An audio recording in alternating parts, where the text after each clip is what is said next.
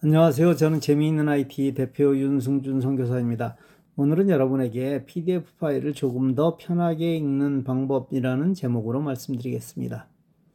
누군가 제게 세상에서 가장 무서운 것이 무엇인지 물어본다면 저는 망설임 없이 대답하겠습니다. 편리함에 익숙해지는 것이라고 말입니다.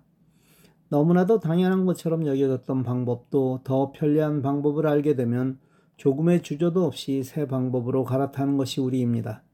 물론 그게 나쁘다고 말할 수는 없지만 살면서 편리함보다 더 높은 가치가 있는 것도 분명 존재하는 것이라 너무 거기에 얽매이면 안 됩니다.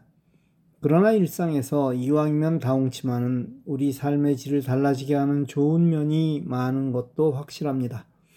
지금까지 수십 년을 컴퓨터를 사용하여 문서를 만드는 데 익숙한 분들이 많이 사용하는 방법은 워드 프로세서를 통해 문서를 만들고 그 문서를 PDF 파일로 만들어 저장하여 카톡으로 보내는 방법에 익숙해 있습니다.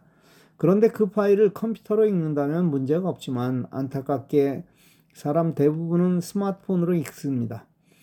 따라서 글씨가 작아 보이지 않으니 두 손가락으로 글자를 크게 할 수밖에 없습니다.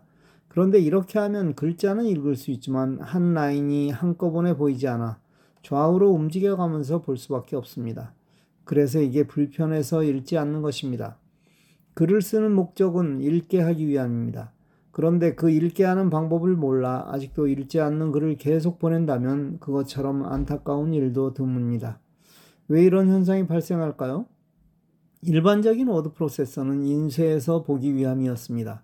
그런데 SNS가 발달한 후 인쇄하여 읽는 사람은 거의 없습니다. 더구나 스마트폰으로 보는 사람이 대부분입니다. 그렇다면 원인을 안다면 해결 방법은 아주 간단합니다. 글자를 크게 하는 것입니다. 또 좌우 여백을 줄이는 것입니다. 이렇게 워드 프로세서로 만든 문서를 PDF로 보내면 쉽게 읽을 수 있습니다. 이 쉬운 방법을 몰라 답답한 일이 반복되는 것입니다. 물론 더 쉬운 방법은 구글 문서로 만들어 공유하는 것인데 이 이야기는 귀에 딱지가 않도록 했지만 우이독경 마이동풍입니다. 어쨌든 이렇게 만든 PDF 파일을 여러분이 카톡에서 받았습니다. 어떻게 읽으시나요? 대부분 그 파일을 누르면 여러 가지 앱이 나오고 그중 아크로벳을 이용하여 읽으실 것입니다. 물론 내용이 짧은 경우는 문제가 되지 않습니다. 그런데 내용이 아주 길 경우가 있습니다.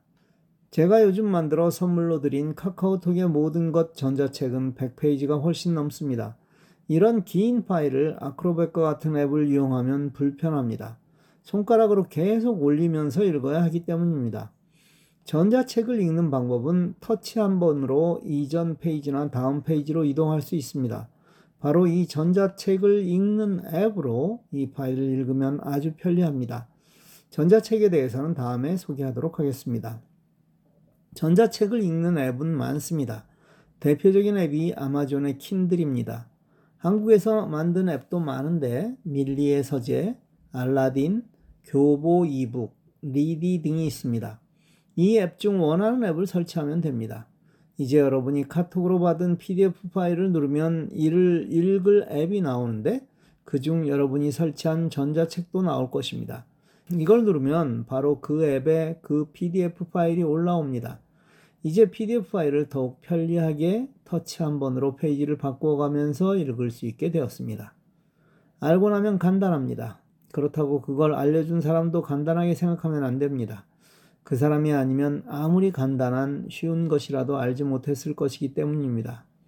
감사하다는 말 한마디, 아주 작은 성의 표시가 더 알려주고 싶은 마음이 들게 하는 법입니다. 감사하며 사시길 바랍니다.